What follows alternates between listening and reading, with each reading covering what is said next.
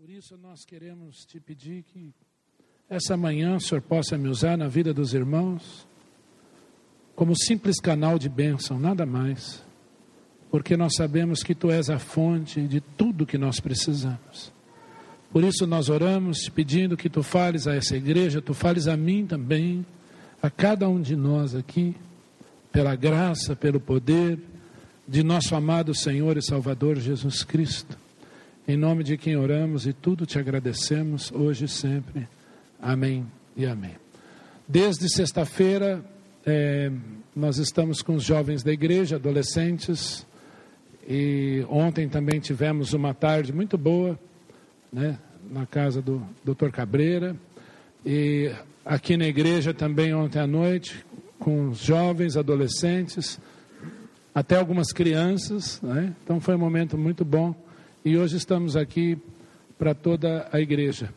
É, eu fiquei um pouco preocupado, porque quando o doutor Cabreira foi me buscar no aeroporto na sexta-feira, ele pegou o celular já mostrou uma foto de uma onça dentro do condomínio onde ele mora. Aí eu brinquei com ele falei: ah, esse aqui é o comitê de boas-vindas né, do pastor. Se ele não for bem, então vocês soltam a onça, né? Ou já ameaça antes. Ó, toma cuidado, você vai falar, aqui em Rio Preto tem onça, né? Eu achei interessante isso. Então eu estou tentando me policiar desde quando eu comecei a falar aqui com os irmãos, né? Por medo da onça. Mas é um privilégio muito grande estar aqui com vocês, é, com a fineza que vocês têm me tratado aqui desde sexta-feira. Estou me sentindo bastante à vontade, bastante em casa. E eu falo que tem duas coisas no mundo que são iguais: criança, qualquer lugar do mundo, e crente no Senhor Jesus. Qualquer lugar do mundo você se identifica. Lá em São Paulo eu fui pegar o metrô um dia, tinha um rapazinho, né, é, bem moreno, com uma pasta, devia ser um office boy, alguma coisa assim, assobiando um hino. Né? Assobiando um hino. E eu lembro que ele estava cantando Ele Exaltado. Né? Ele Exaltado, o Rei Exaltado. Que o Ademar de Campos canta. Né? E eu olhei para ele, falei assim: paz do Senhor Jesus esteja com a sua vida, meu irmão. E ele disse: Com o Senhor também. Me deu um abraço. Eu sei que o nome dele era João, nunca mais o vi. Foi muito rápido. Eu ia pegar o metrô de um lado, ele do outro. Mas crente se identifica logo. Né? Crente se identifica logo. Eu olho para vocês essa manhã, eu vejo o amor de Jesus aqui. Nós vemos aqui que parece que nos conhecemos há tanto tempo porque há algo muito grande que nos une aqui essa manhã, que é o Senhor Jesus. Então é a Ele que nós queremos exaltar essa manhã aqui com vocês. Bom? Então fico muito feliz de estar aqui. Meu nome é Ion, né? Talvez vocês estivessem esperando alguém assim com os olhinhos puxadinhos, né? Mas eu sou o terceiro filho é, de minha mãe, do meu pai, e a minha esposa brinca que eu sou a frustração da minha mãe. Minha mãe queria uma filha. Primeiro nasceu homem, ganhou o nome de Rui, depois veio o Ney, né, outro menino. Minha mãe falou: Bom, agora vem a minha filha para eu pôr o nome de Ione, que era o nome da minha falecida avó. Aí nasceu outro menino, ela tirou o E do Ione e meu nome ficou Ion. Acharam bonito, né? Mas a gente se acostuma, depois dos 40 a gente já leva tranquilo essa história, tá bom? Por isso que meu nome é Ion, tá bom? É, Deus nos abençoe essa manhã. O que me deixa feliz é que lá no céu a Bíblia fala que nós vamos ganhar uma pedrinha branca com um novo nome. Eu tenho certeza que não vai ser Ion. Glória a Deus por isso. Lá em Lucas capítulo 10, versículo 38, nós lemos o seguinte: Indo eles de caminho, eu estou em Lucas 10, 38. Entrou Jesus num povoado e certa mulher chamada Marta hospedou-o na sua casa. Tinha ela uma irmã chamada Maria e esta quedava-se assentada aos pés do Senhor a ouvir-lhe os ensinamentos. Marta agitava-se de um lado para outro, ocupado em muitos serviços. Então se aproximou de Jesus e disse: Senhor, não te importes de que minha irmã tivesse deixado que eu fique a servir sozinha? Ordena-lhe, pois, que venha ajudar-me. Respondeu-lhe o Senhor: Marta, Marta, andas inquieta e te preocupas com muitas coisas. Entretanto, pouco é necessário, ou mesmo uma só coisa. Maria, pois, escolheu a boa parte, e esta não lhe será tirada. Pai, mais uma vez nós, debruçados na tua palavra, olhando para ela, nós clamamos sabedoria que vem do alto. Em nome do Senhor Jesus é que nós oramos. Amém. Amém, Senhor. Amém.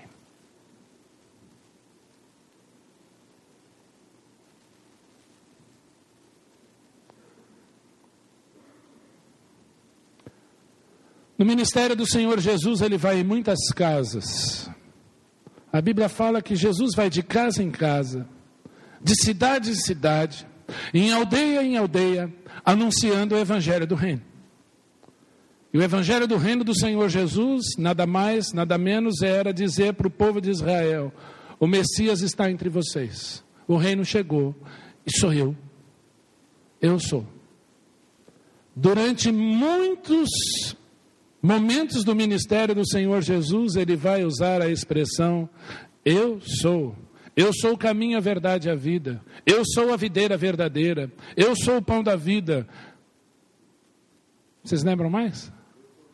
Eu sou a ressurreição e a vida. Eu sou a porta. Eu sou a luz do mundo. Quantas vezes ele vai usar essa expressão, eu sou? E a mais marcante delas, Jesus está conversando ali com os fariseus e um grupo de judeus ali com ele. E ele vai dizer assim: antes que Abraão existisse, eu sou.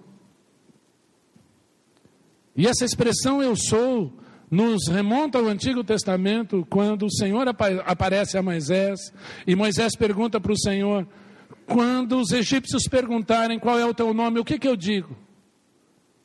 Dizei a eles que eu sou o enviou. Eu sou. Eu sou. E o que é mais bonito, a língua portuguesa nos proporciona algumas surpresas maravilhosas. A palavra Deus tem duas vogais: E e U. A palavra Jesus tem duas vogais, E e U. E e U formam as palavras, a palavra eu. O nosso eu é satisfeito na pessoa de Deus e do seu filho Jesus de Nazaré.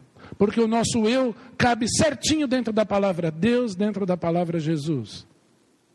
E é esse eu sou, que é o Deus encarnado, que começa a visitar cidades, aldeias, mas também casas em Israel. E Jesus vai a uma casa de duas irmãs e um irmão, Marta, Maria e Lázaro.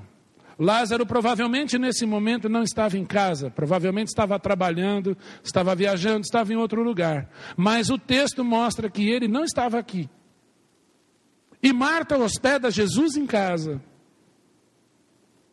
E quando Marta hospeda o Senhor Jesus em casa, Marta está agitada, de um lado para outro, fazendo os serviços da casa.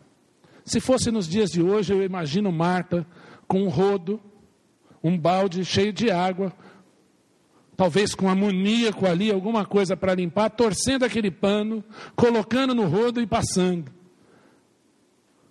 Enquanto Marta trabalha, Maria está quedada, como que derramada aos pés de Jesus. Eu imagino o Senhor Jesus sentado, talvez numa poltrona confortável, e Marta sentada aos pés de Jesus olhando para ele. Derramada aos pés de Jesus. E Marta então está passando aquele escovão, passando aquele rodo, começa a limpar os vidros da casa, limpa para cá, limpa para lá, e limpa, e limpa, e olhando para a irmã aos pés de Jesus. Folgada, não faz nada. E aí ela continua com aquela situação, pega um paninho, passa a lustra móvel, começa a limpar o piano da casa, porque Marta gosta de louvar o Senhor de noite, cantar uns hinos passa então no armário e olha para a irmã derramada aos pés de Jesus, a ouvir os ensinamentos de Jesus. folgada, eu não aguento essa mulher. Eu aqui ralando, ela ali. Chega um momento que Marta não aguenta aquela situação e ela vai direto para Jesus. E começa a dizer para Jesus: O senhor não se importa, não? Olha o serviço da casa, olha quanta poeira. Olha quanta coisa eu tenho que fazer. Eu já limpei o vidro, eu já limpei o piano, já passei pano no chão. E ela aí aos seus pés. Senhor, você não é o Messias? Você não é Deus? Você não é o eu sou? Manda ela me ajudar. Ou não foi isso que Marta disse? Eu gosto de, quando eu leio a Bíblia, tentar imaginar a situação como se fosse um filme na minha cabeça.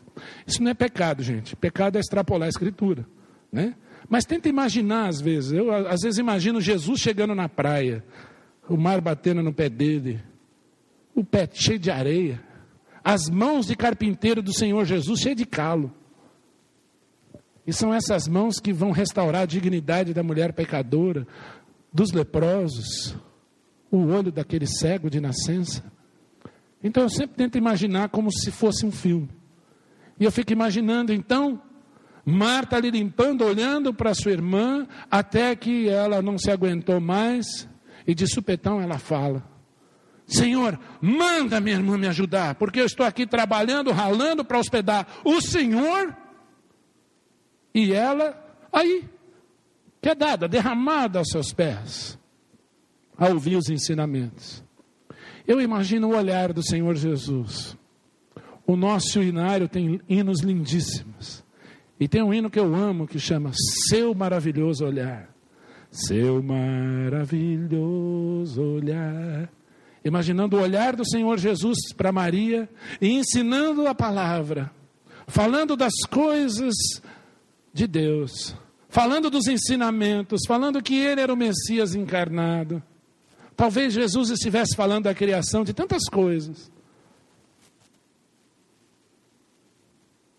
Até que Jesus para um pouquinho, olha para Marta e vai dizer assim: Marta, Marta, Marta, Marta, andas inquieta e te preocupas com muitas coisas. Tenta fazer a coisa de maneira contemporânea, um pouquinho. Se fosse nos dias de hoje, Jesus olharia para Marta e diria: Marta, está estressada você está estressada, Marta. Você está preocupada demais com muitas coisas. Está preocupada com a roupa dos filhos, em passar roupa, em terminar o serviço da casa. Talvez Jesus dissesse para os maridos aqui presentes: Você está inquieto demais, você está estressado demais preocupado com aquela conta de amanhã, com o serviço que você tem que terminar, com os negócios, está preocupado com aquela obrigação que você tem que fazer para o seu chefe entregar amanhã de manhã. Chega em casa, talvez não vai dizer nem boa noite para a esposa, nem para os filhos, porque está atolado de serviço e vai se trancar em algum lugar, depois eu converso. Isso não existe aqui, né? Isso nunca aconteceu aqui. E o Senhor Jesus vai dizer isso para Marta: Marta, Marta, você está muito inquieta, você está preocupado com coisas que você não deve se preocupar agora. Sabe por quê? Entretanto, pouco é necessário, ou mesmo uma só coisa. Ou seja, Marta, essas suas preocupações agora, essa sua inquietação agora, não procede a tua irmã escolheu a boa parte, e esta não lhe será tirada. A tua irmã escolheu o melhor, estar aos meus pés é a melhor decisão que você pode tomar, é a melhor decisão que o seu lar pode ter, porque todo o resto vai ser consequência disso. Quando eu prego esse sermão, algumas irmãs comemoram, ó, tá vendo, marido? Pastor falou que não é para lavar louça, falou que não é mais para arrumar casa. A partir de hoje, eu vou só ler a Bíblia sentada no sofá. Não é isso, gente. Mas naquele momento, o que, que importava? O Rei dos Reis, o Eu Sou, o Senhor dos Senhores, estava lá. Não era hora para fazer serviço, era hora para sentar aos pés de Jesus e ouvir. Eu creio, a Bíblia não fala, mas eu creio que o Senhor Jesus, depois daquela conversa que poderia ser longa, durar horas, ajudaria Marta e Maria. Vamos lá, vamos fazer um lanchinho? O que, que precisa limpar aqui? Me dá uma vassoura aqui que eu vou limpar. Eu creio que Jesus faria isso, porque aquele momento era momento de estar aos pés de Jesus. Eu quero dizer essa noite que o Senhor Jesus Cristo é o Deus da família. E Ele está convidando as famílias essa manhã a quedarem-se aos pés dEle. Porque as casas onde Jesus passa, Ele faz toda a diferença. Eu imagino o Senhor Jesus Cristo indo à casa de muitas pessoas. Imagine o Senhor Jesus Cristo indo à casa de Zaqueu. O Senhor Jesus entra na cidade, cidade de Jericó. Havia lá um sicômoro, era uma árvore frondosa, bem alta. Zaqueu era de baixa estatura, queria ver Jesus, não obstante toda a sua fortuna, ele não podia comprar um melhor camarote para ver Jesus. Ele tem uma ideia: eu vou subir na árvore, lá eu vejo o Senhor. Jesus entra na cidade, uma multidão atrás dele. Você já viu alguém famoso? Alguém famoso que você tenta passar e não consegue porque tem alguém famoso? Hoje em dia não é muito difícil ser famoso. A pessoa escreve quero tchu, quero tchá, já fica famoso. Impressionante, né? Mas o Senhor Jesus era o Rei dos Reis, Senhor dos Senhores, entrando em Jericó e um, uma multidão atrás dele. E ele para aquela árvore. Zaqueu, desça da árvore, porque me convém hoje estar em tua casa. Já pensou alguém se convidar para ir na tua casa? Falar para o doutor Cabreira, olha, eu vou ficar aqui mais duas semanas. Eu gostei daqui de Rio Preto, viu? Um quartinho lá para mim. Essa, hoje eu vou para tua casa, Zaqueu. Eu sou filho de mineiro, né? Meu pai conta um caso que eu gosto muito. Diz que o mineiro veio hospedar na cidade, né? Saiu da roça, veio para a cidade, porque ele tinha que fazer uns exames. E ficou lá uma, um dia, dois, três, ficou uma semana, já não queria mais ir embora, gostou da casa, foi ficando. E aí o compadre começou a achar ruim, porque ele não ia embora mais. Aí virou, olha, o negócio é o seguinte, você já está aqui há um mês. Você pediu para ficar aqui dois, três dias, já está aqui há um mês. A comadre está lá sozinha, os filhos. Né? Eles devem estar tá sentindo falta do, do compadre. É mesmo, né? Eu acho que eu vou chamar eles para vir para cá ficar com a gente. Eu fico imaginando o Senhor Jesus falando para Zaqueu: hoje eu vou na tua casa. Prepara o lanche, que hoje eu vou lá. E quando Jesus assenta-se à mesa com Zaqueu, Zaqueu reconhece quem era aquele homem que estava diante dele. Ele resolve então restituir tudo que ele roubou. Ele resolve indenizar a todos aqueles a quem ele roubou e lesou, porque era o maioral dos publicanos. E o Senhor Jesus olha para ele e diz: Hoje houve salvação nesta casa, porque o Filho do Homem veio buscar e salvar aquele que estava perdido.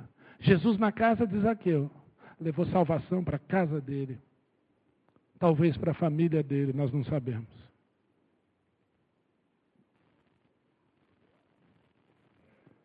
Nas bodas de Caná da Galileia, Jesus é convidado para uma festa. E ele vai, a Bíblia diz em João 2, com ele seus discípulos.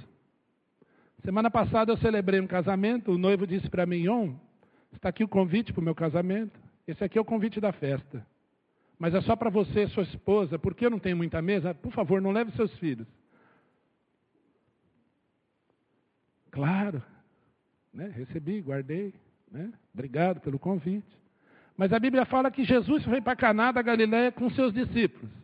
Imagina Jesus chegando na festa. Esses aqui são meus amigos. Tem 11, tem 12. E então lá na festa, uma maravilha, festa judaica durava dias, acaba o vinho. Maria, mãe do Senhor, disse: Eles não têm mais vinho. Jesus disse para ela: Mulher, o que tenho eu contigo? Jesus manda então encher aquelas talhas de água e transforma a água em vinho.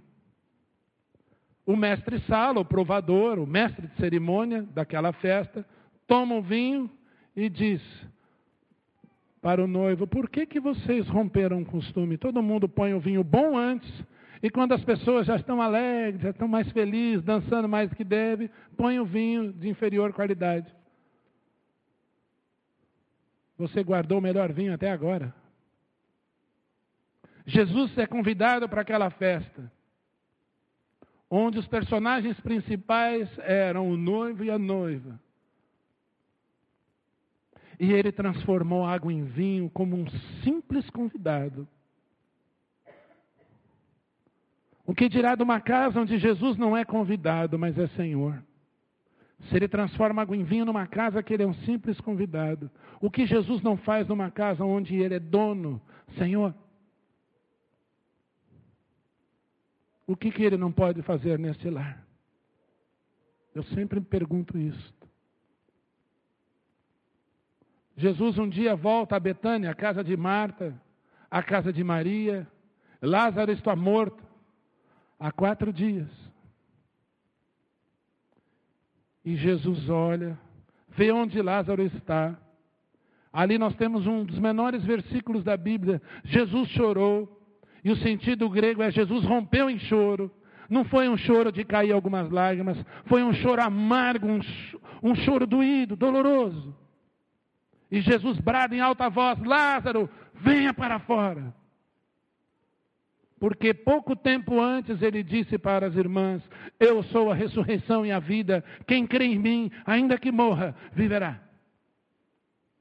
Jesus restaura a sorte daquela família, ressuscitando a Lázaro, quando ele volta àquele lar. O que, que Jesus não pode fazer em tua casa, meu irmão, minha irmã?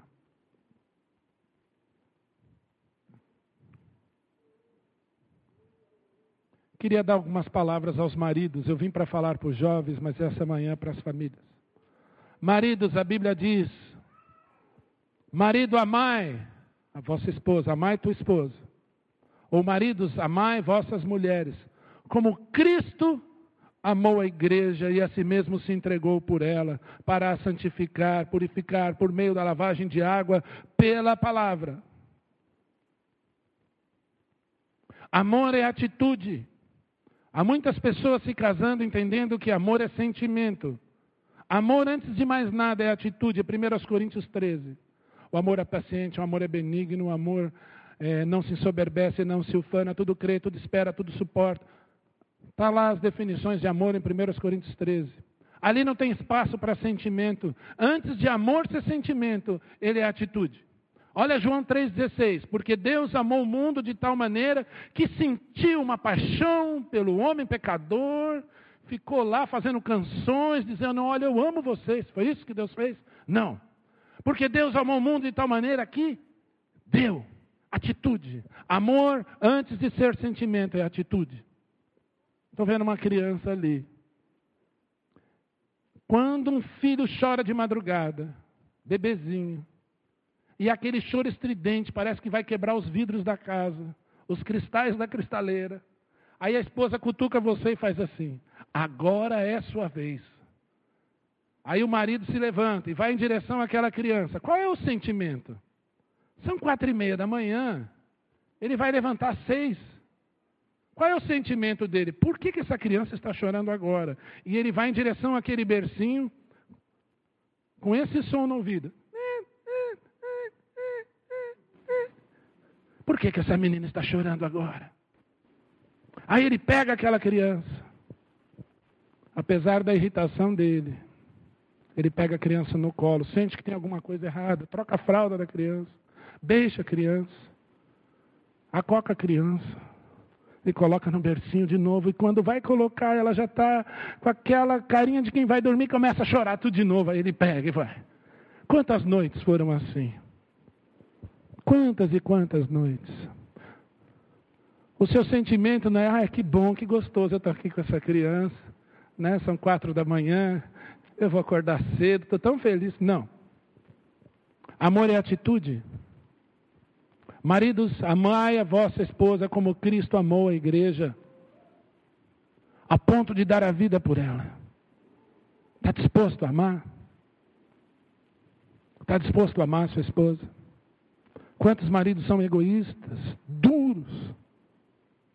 Não dão uma flor para a esposa, não faz um elogio.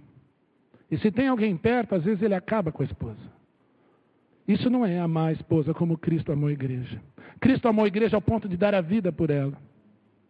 A responsabilidade moral, espiritual, física de minha esposa é minha. A responsabilidade por ver minha esposa linda em todos os sentidos é minha, do marido.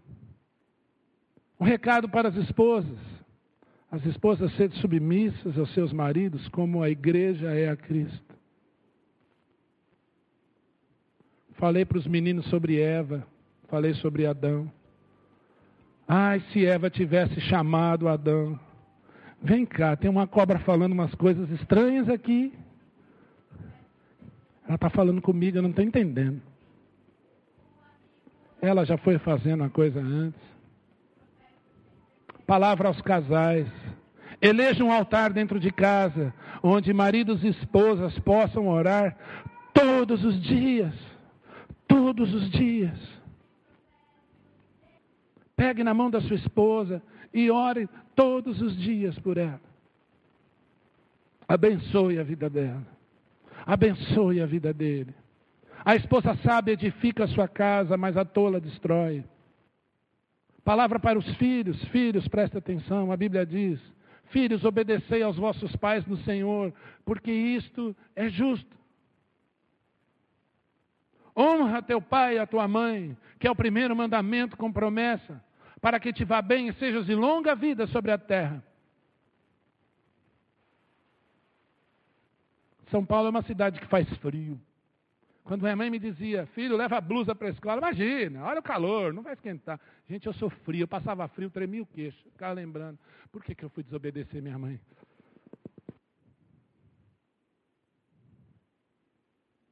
Quantas coisas a mãe fala, nós não obedecemos, as crianças não obedecem, os jovens não obedecem. Honra teu pai e a tua mãe. Falamos já disso. Vocês, jovens, vocês, filhos, são a razão pelas quais os seus pais trabalham. Eles trabalham para dar o melhor para vocês que eles podem. Honra teu pai e a tua mãe. Honrar o pai e a mãe, acima de tudo, é honrar o Deus do seu pai e da sua mãe. É honrar o Senhor Jesus. Honra teu pai e a tua mãe. Isso é uma maravilha. Sabe por quê? Um dos sinais do fim dos tempos um dos finais, um dos sinais do fim dos tempos, dos últimos dias. Sabe qual é? Nos últimos dias os homens serão egoístas, avarentos, insolentes, inventores de males, e aí vai a lista. Sabe qual é um dos sinais? Desobedientes aos pais.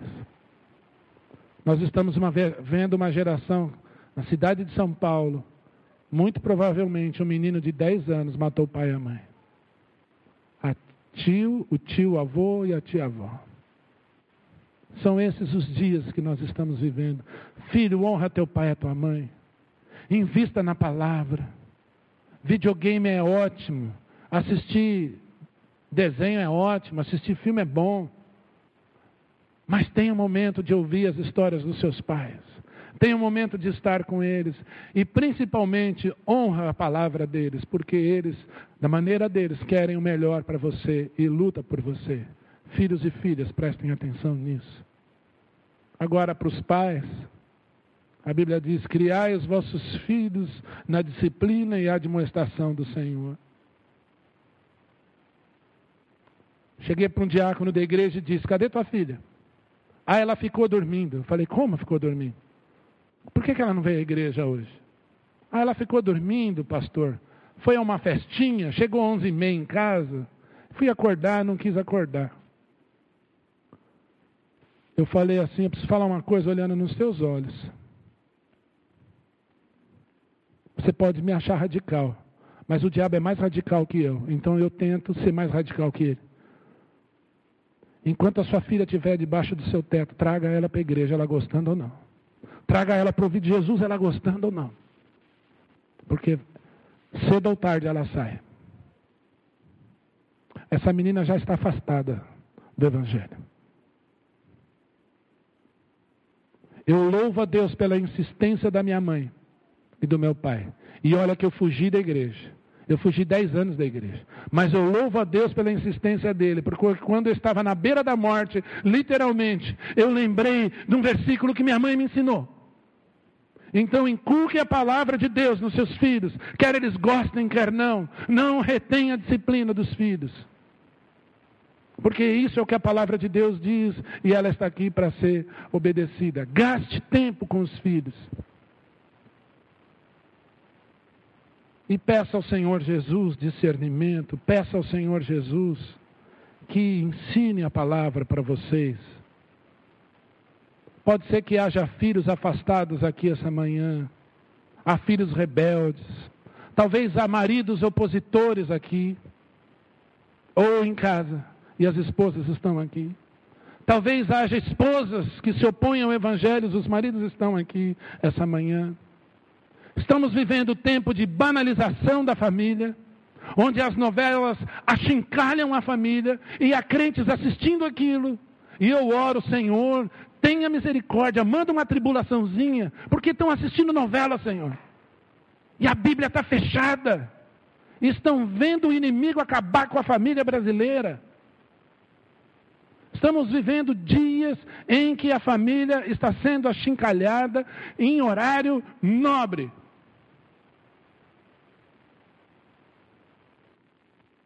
onde o marido pode ter caso com quantas pessoas ele quiser, e a esposa também. Aí eles trocam, aí vai depois com gente do mesmo sexo. O que, que é isso? Não é esse o plano de Deus lá no Éden? Marido, esposa, filho, se houver, aos pés de Jesus. Quer coisa pior que Big Brother? Olha a audiência que isso alcança. E o nível, o nível é baixíssima.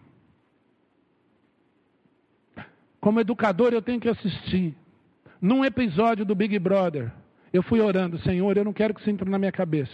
Mas cada vez que fizer tu, eu vou contar. Foram 38 tu numa edição do Big Brother, num take. 38 tu significa que foram 38 palavrões, palavras torpes. E é isso que está sendo passado para vocês a banalização da família. Mas Cristo quer uma geração aos pés dele. Eu gosto de ouvir histórias. Estava sentado à mesa com uma família e ouvindo como o Evangelho entrou na família. Já uma quinta geração aos pés de Jesus. E que venham muitas outras cinco, dez gerações aos pés de Jesus. Porque Deus está alcançando as famílias para que as famílias façam diferença nesse mundo. E está cada vez mais difícil. E nós não podemos afrouxar. Porque a banalização da família, infelizmente, já está sendo institucionalizada. Isso que eu quero falar com vocês essa manhã que Cristo Jesus é o Deus da família e onde ele foi, ele fez diferença nos lares, nas casas. E tudo o que ele quer é uma família aos pés dele. Lembra de Êxodo 12. O Senhor já tinha enviado nove pragas no Egito e agora ele determina a última praga. E ele diz: Cada família vai tomar sobre si um cordeiro, presta atenção, cada família vai pegar um cordeiro.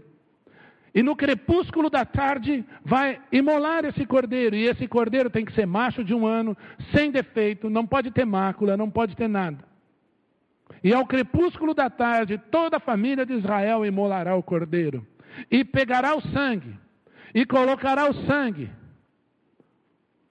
na verga da porta e nos umbrais. Na verga da porta e nos umbrais. Passará o sangue na verga da porta e nos umbrais, porque umbrais vem de ombro. Na verga da porta e nos umbrais. Deu para entender que símbolo isso forma? Na verga da porta e nos umbrais. E quando o anjo passar, vir aquele sangue, não haverá praga destruidora nos primogênitos daquela casa, porque aquela casa está protegida pelo sangue. Isso se chama Jesuscidência. forma uma cruz certinha. Na verga e nos umbrais, o sangue tinha que ser passado. A sua casa está por detrás do sangue de Cristo, meu irmão. A sua casa pertence ao Senhor Jesus. Você pode dizer, como Josué: Eu e minha casa serviremos ao Senhor, esta casa é dele, esta família é dele. Os meus filhos são dele. Talvez você tenha uma expectativa em relação ao filho, ele vai chegar com um boletim. Está aqui meu boletim. Que isso que você fez comigo, meu filho? Não foi com você que ele fez, a expectativa não pode ser sua, a expectativa tem que ser do Senhor. Meu filho, essas notas glorificam o Senhor, glorificam o Senhor Jesus. Isso que nós precisamos entender: que o nosso lar é de Cristo, os meus filhos são de Cristo.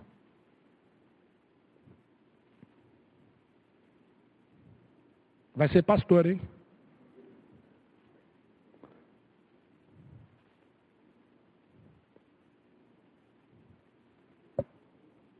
O Senhor Jesus, no Apocalipse 3, vai falar a uma igreja. Eu sei que ele é mais bonito, mas olhem para mim. Jesus vai falar a uma igreja: Eis que estou à porta e bato. Se alguém ouvir a minha voz, entrarei em sua casa, cearei com ele e ele comigo. Presta atenção, eis que estou à porta e bato. Se alguém ouvir a minha voz e abrir a porta, eu entrarei em sua casa, cearei com ele e ele comigo. Jesus falou isso para Laodiceia. Era uma igreja. E igreja são compostas de família. Há muitas famílias aqui essa manhã. E quando falaram que eu falaria para a igreja, eu falei, eu tenho que falar sobre família. E Jesus está nessa igreja, a porta dessa igreja chamada Laodiceia, e ele não vai chutar a porta para poder entrar. Ele bate. Estou a porta e bato. Se alguém ouvir a minha voz e abrir a porta, entrarei em sua casa. Eu cearei com ele. E ele há de cear comigo. Que igreja era essa que Jesus estava do lado de fora e precisava bater para entrar? Eis que estou à porta e bato. E a proposta de Jesus é sentar-se à mesa com você. Na cultura hebraica não tem coisa mais importante, momento mais sublime, mais importante do que assentar-se à mesa. Lembra da última ceia? João inclinado no peito de Jesus. Eu fico imaginando Jesus com o braço assim, João. Que momento sublime. Lá em Minas Gerais, quando eu prego por lá, eu vou visitar parentes lá, eles põem aquele queijo branco na mesa. É uma delícia. Fazem um café, nós passamos horas ali conversando com a Bíblia aberta, falando da palavra de Deus. Esse momento de extrema intimidade. Quando um árabe convida alguém para jantar, é momento de extrema intimidade. Quando o judeu convida alguém para sentar-se à mesa, é momento de extrema intimidade. Você quer saber se você é bem-vindo numa casa? Você chega nessa casa, tem uma mesa lá. Eu já cheguei sexta-feira, uma mesa maravilhosa. Eu falei, Senhor, vai ser benção. E foi uma benção. Como é bom ouvir histórias do Evangelho, do que Jesus faz num lar momento de extrema intimidade, Jesus Cristo está propondo a vocês, maridos, esposa, filhos, intimidade. Eu vou cear com você, e você comigo. Eu vou te contar as minhas virtudes, e você vai me contar os seus problemas. E nós vamos cear juntos. Hoje, essa é a proposta de Jesus para os lares desta igreja, essa manhã. Vamos cear juntos ao ponto de você estar com um problema enorme, não sabe como resolver, e vai dizer para o Senhor: e aí, Jesus, como é que você escapa dessa? Eu não sei o que fazer. Porque nós vamos ser um com Ele. É isso que Jesus está dizendo. Às vezes você ora, Senhor, me ajuda. O Senhor diz para você: Eu não quero te ajudar. Senta aqui, deixa eu fazer. Deixa eu fazer por você. Eu comprei um banquinho de madeira para botar na cozinha lá de casa. Um banquinho simples, tem um carpinteiro ali na saúde, no bairro da saúde, fez, eu achei bonitinho, comprei o banquinho para colocar na cozinha para a gente tomar café. E é pesada, de madeira. Cheguei em casa trazendo aquilo na mão. A minha filhinha era pequenininha, três anos, e disse: Papai, deixa eu te ajudar. E pôs a mãozinha ali. Quem estava levando o banquinho? Eu. Ela estava se sentindo tão importante, colocando a mão lá, achando que ela estava levando. Mas quem estava levando era eu. Muitas vezes nós somos que nem essa criança. Senhor, me ajuda. Senhor, tá bom. Eu faço para você. Só deixa a sua mãozinha aí. Finge que você está levando, mas quem está levando sou eu. É isso que Jesus quer para o lar. Eu queria que você colocasse, é, Pérola, aquela foto. Quantos conhecem esse passarinho aqui? Esse passarinho ele é interessante. Ele se chama João de Barro. O João de Barro tem muitas coisas para ensinar as famílias essa manhã. Primeira coisa, eu nunca vi João de Barro estressado. Ah, eu estou pagando a minha casa na Caixa Econômica, tenho mais 36 prestações. Nunca vi. Deixa aí do João de Barro. Isso. Ele vai e constrói a casa dele aonde ele tem vontade. Ele vai pegando barro, vai fazendo, vai fazendo. E ele mora nessa casa com a sua parceira, que eu vou chamar de Joana de Barro. É o João de Barro e a Joana de Barro, morando ali, ó. Conta essa história que um pregador, ele levava a Bíblia para lá e para cá, e ele foi chamado para pregar num lugar, se eu não me engano é no Peru, eu sei que é América do Sul, algum país.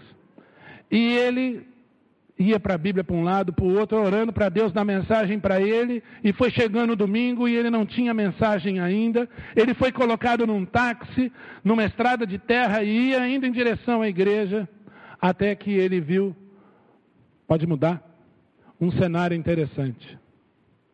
Era um poste em formato de T. Aqueles postes de luz em formato de T.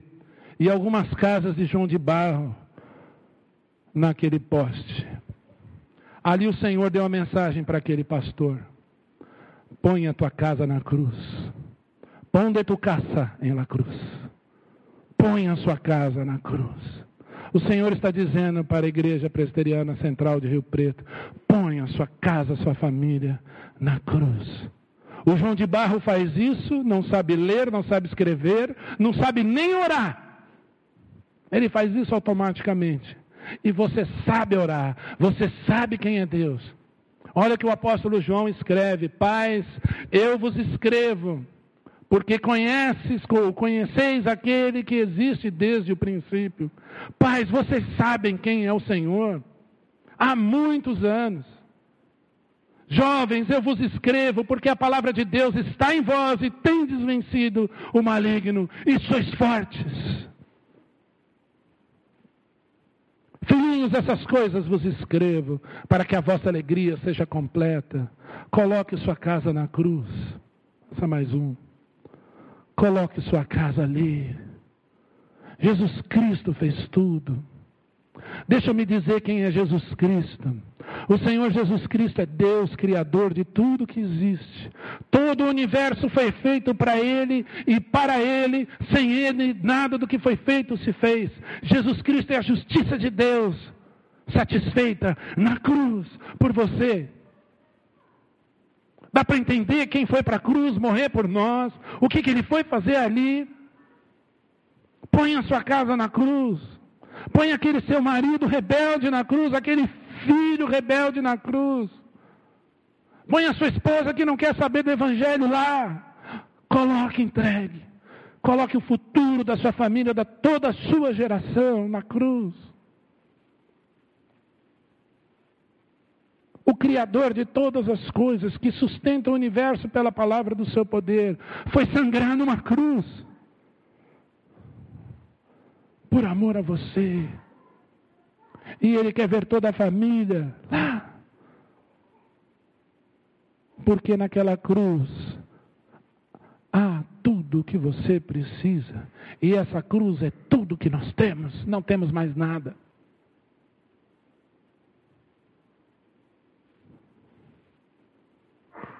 Está disposto essa manhã a colocar a sua família na cruz? Põe a sua casa na cruz. Jesus é o Deus da família. Ele é o Deus da família. Jesus é o Deus do lar. E tudo o que Ele quer essa manhã está dizendo para você: coloque sua casa lá, sua família lá. Eu queria nesse instante orar, Tiago, aqui eu vou encerrando. Antes de orar, agradecer à igreja pela acolhida, pela oportunidade. Deus abençoe muito essa igreja. Deus abençoe muito as famílias desta igreja. E não desistam de investir na família. Onde vai ser o altar em casa? Eu não sei se você já tem um lugar onde a família vai se reunir para orar, para ler a Bíblia.